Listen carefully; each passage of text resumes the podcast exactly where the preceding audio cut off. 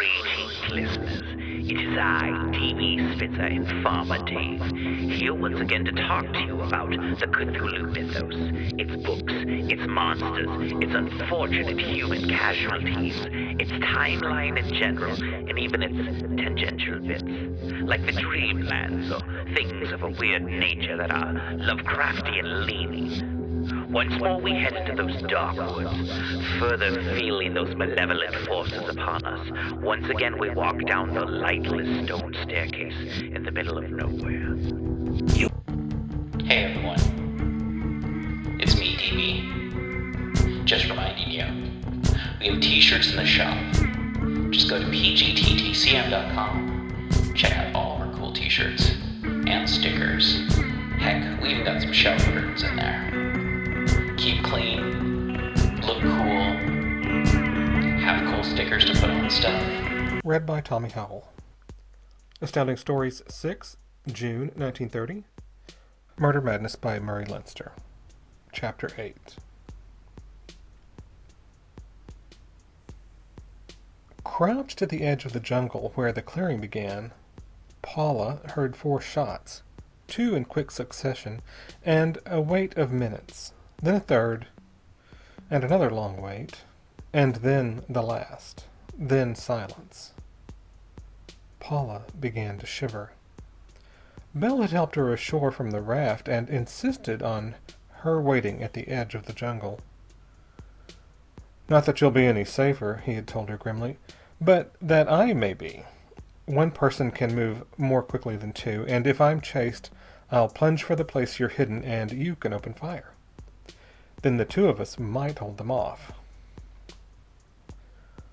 Why? Paula said slowly.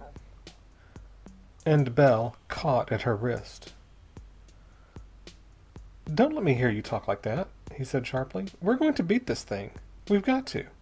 And being desperate helps, but being in despair doesn't help a bit. Buck up. He frowned at her until she smiled. I will not despair again without your permission, she told him. Really, I will not. He found her a hiding place and went cautiously out into the clearing, still frowning. He had been gone five minutes before the first shot sounded, and quite ten before the last rang out dully, and was echoed and re-echoed hollowly by the jungle trees. And Paula lay waiting by the edge of the clearing, Ribiera's pearl-handled automatic in her hand.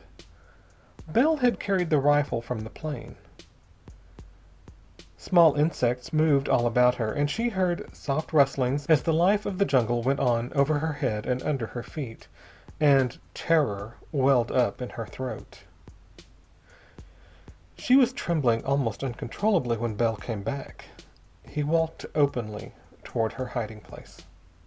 Paula. She came out, trying to steady her quivering lips. We're all right, said Bell grimly.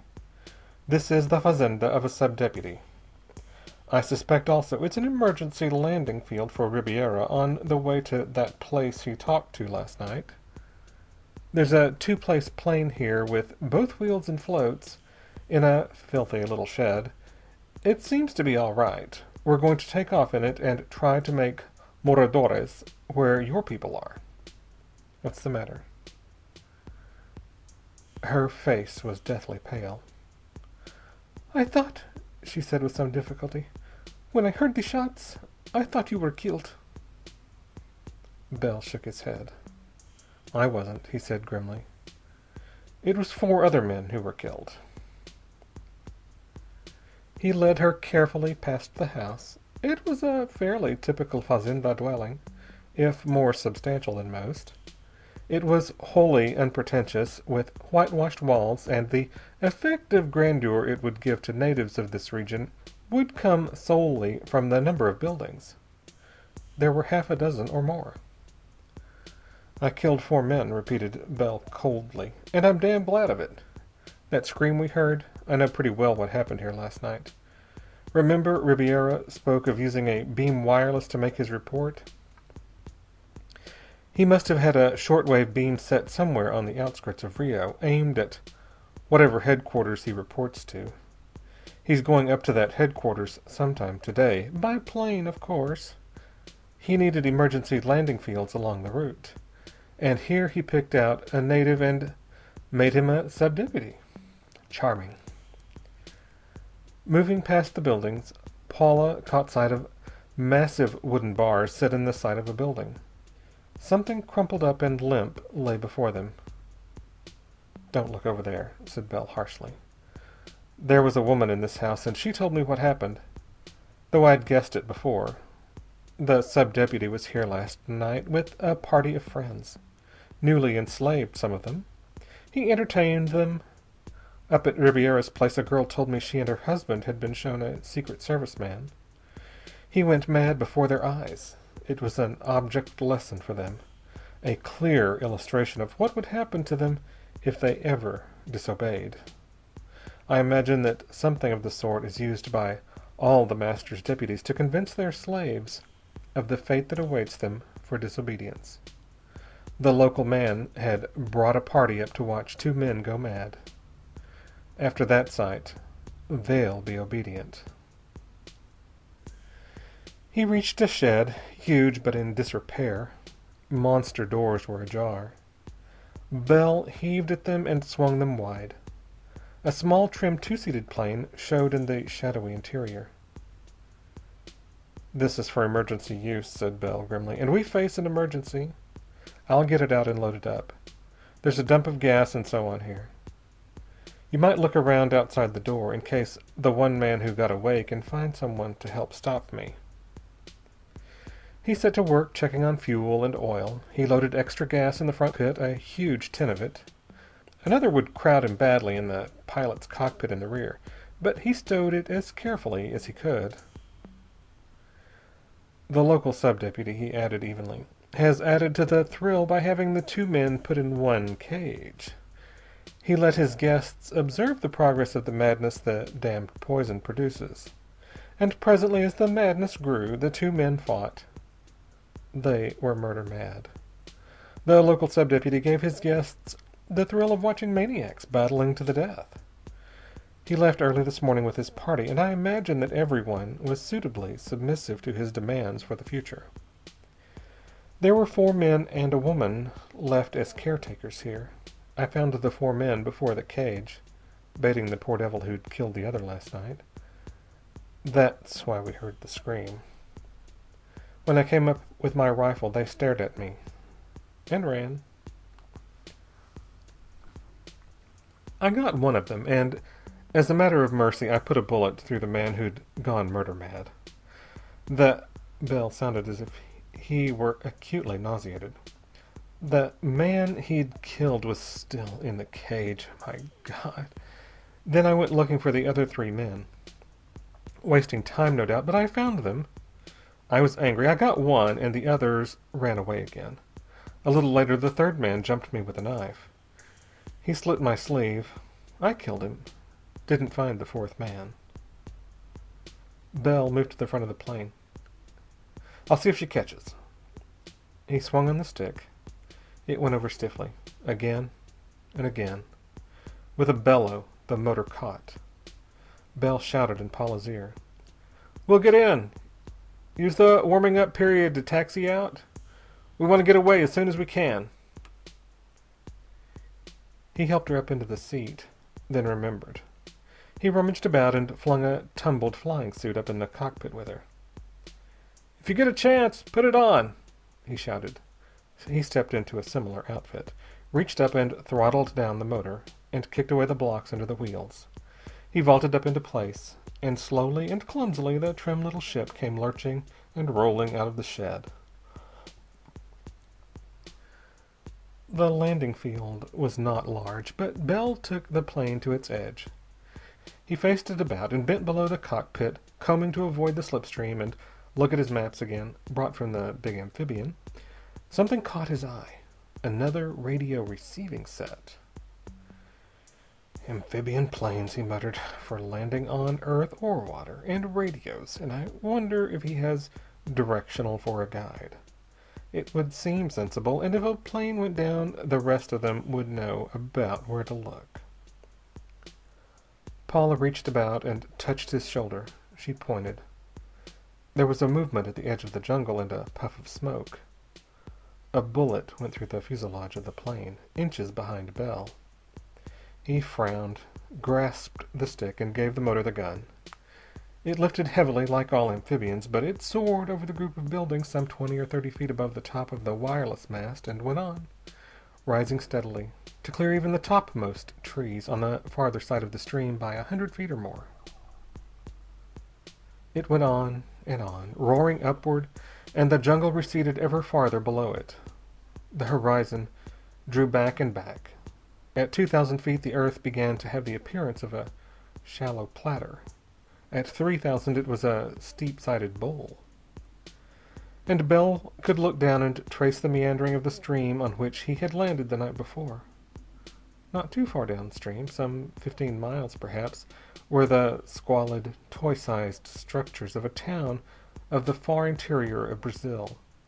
He never learned its name, but even in his preoccupation with the management of the plane and a search for landmarks, he wondered very grimly indeed what would be the state of things in that town if in Rio, where civilization held sway, Ribiera exercised such despotic, though secret, power, in a squalid and forgotten little village like this, the rule of a subdeputy of the Master could be bestial and horrible beyond belief. Eastward.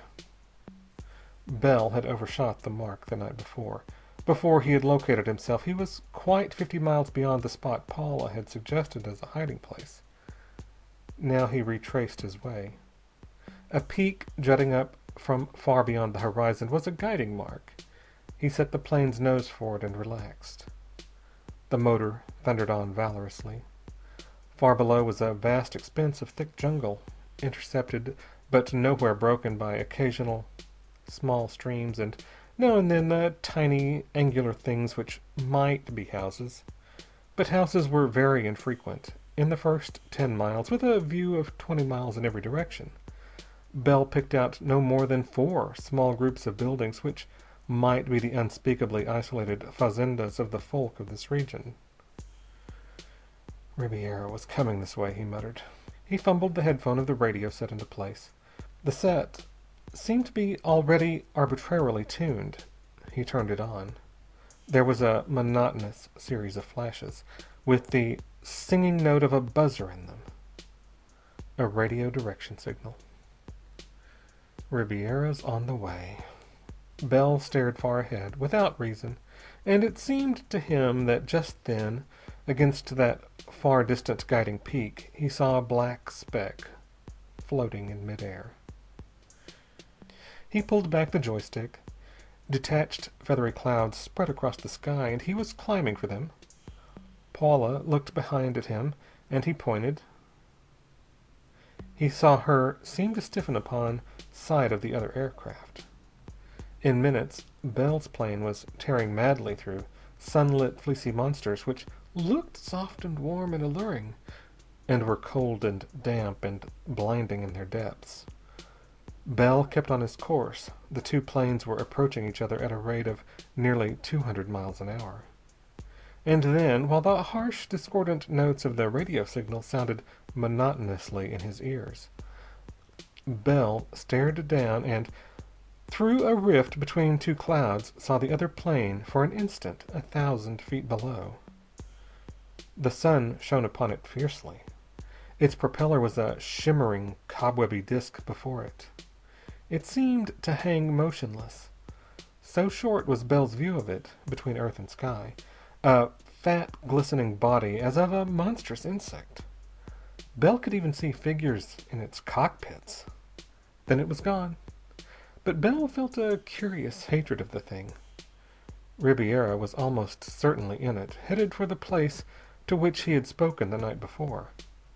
And Bell was no longer able to think of Ribiera with any calmness. He felt a personal, gusty hatred for the man and all he stood for. His face was grim and savage as his own plane sped through the clouds. But just as the two aircraft had approached each other with the combined speed of both, so they separated. It seemed only a moment later that Bell dipped down below the clouds and the other plane was visible only as a swiftly receding mote in the sunlight. I wonder, said Bell coldly to himself, with the thunder of the motor coming through the singing of the air route signal. I wonder if he'll see the ship I cracked up last night. Paula was pointing. The shoulder of a hill upthrust beneath the jungle. The tall trees were cleared away at its crest. Small, whitewashed buildings appeared below. Good landing field, said Bell, his eyes narrowing suddenly. On the direct route. Fifty miles back, there's another landing field. I wonder. He was already suspicious before he flattened out above the house, while dogs fled madly.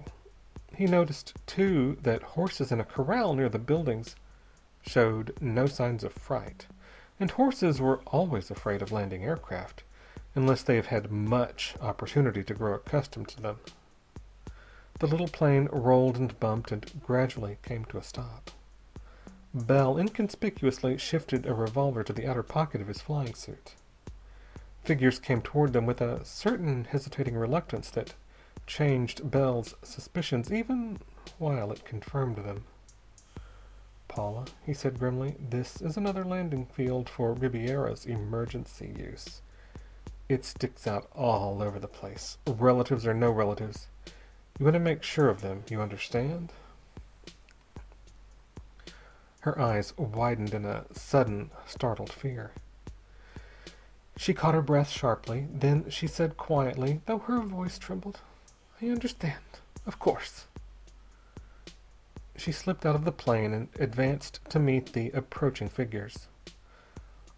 There were surprised, astounded exclamations. A bearded man embraced her and shouted. Women appeared and, after staring, embraced. Paula turned to wave her hand reassuringly to Bell and vanished inside the house. Bell looked over his instruments, examined the gas in the tank, and began to work over his maps in the blaring sunlight. He cut out the switch, and the motor stopped with minor hissings of compression. The maps held his attention, though he listened keenly as he worked for any signs of trouble that Paula might encounter. He was beginning to have a definite idea in his mind. Ribiera had talked to a headquarters somewhere by beam radio from Rio. Beam wireless, of course, is nothing more or less than a concentration of a radio signal in a nearly straight line, instead of allowing it to spread about equally on all sides of the transmitting station. It makes both for secrecy and economy, since nearly all the power used at the sending apparatus is confined to an arc of about three degrees of a circle. Directed to a given receiving station, Receiving outfits to one side or the other of that path are unable to listen in. And the path is markedly stronger in the chosen path.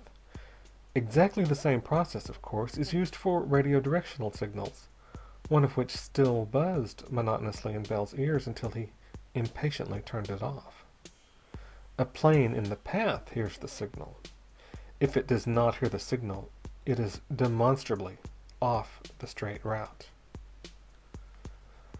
Bell, then, was in a direct line from Rio to the source of a radio direction signal, fifty miles back where the big amphibian had crashed. He was in the same airline. To extend that line on into the interior would give the destination of Ribiera and the location of the headquarters where direct communication with the Master was maintained. He worked busily. His maps were in separate sheets, and it took time to check the line from Rio when he had finished, he computed grimly. At a hundred miles an hour, he was figuring the maximum distance which could plausibly be accepted as a day's journeying by air. He surveyed the maps again. The plateau of Cuyaba at a guess. Hmm. Fleets of aircraft could practice there and never be seen. An army could be maneuvered without being reported. Certainly the headquarters for the whole continent could be there striking distance of Rio, Montevideo, Buenos Aires, La Paz, and Asuncion. Five republics. Certainly, from his figures, it seemed plausible that somewhere up on the plateau of Cuyaba, where no rails run, no boats ply, and no telegraph line penetrates, which juts out ultimately into that unknown region where Rio Xingu and the Tapajos have their origins. Certainly, it seemed plausible that there must lie the headquarters of the whole ghastly conspiracy. There it might be the deadly plants from which the Master's poison was brewed were grown. There the deadly stuff was measured out and mixed with its temporary antidote. Paula came back, a young man with her. Her eyes were wide and staring, as if she had looked upon something vastly worse than death. "He Ribiera," she gasped. "My uncle. He owned this place. They have him here, alive and mad and all the rest." Bell fumbled in the pocket of his flying suit. The young man with Paula was looking carefully at the plane, and there was a revolver in a holster at his side. An air of grim and desperate doggedness was upon him. "This is my cousin," gasped Paula. "He and his wife and and The young man took out his weapon. He fired. There was the clanging of metal, the screech of tortured steel. Bell's own revolver went off the fraction of a second too late. "You may kill me, senor," said the young man through stiff lips. His revolver had dropped from limp fingers. He pressed the fingers of his left hand upon the place where blood welled out, just above his right elbow. "You may kill me. But if you and my cousin Paula escaped I have a wife, senor, and my mother and my children. Kill me if you please. It is your right. But I have seen my father go mad." Sweat, the sweat of agony and of shame, came out upon his face. I fought him, Senor, to save the lives of all the rest. And I have spoiled your engine. And I have already sent word that you and Paula are here. Not for my own life, but He waited, haggard and ashamed and desperate and hopeless. But Bell was staring at the motor of the airplane. Crankcase punctured, he said dully. Aluminum. The bullet went right through. We can't fly five miles. And Ribiera knows we're here. Or will.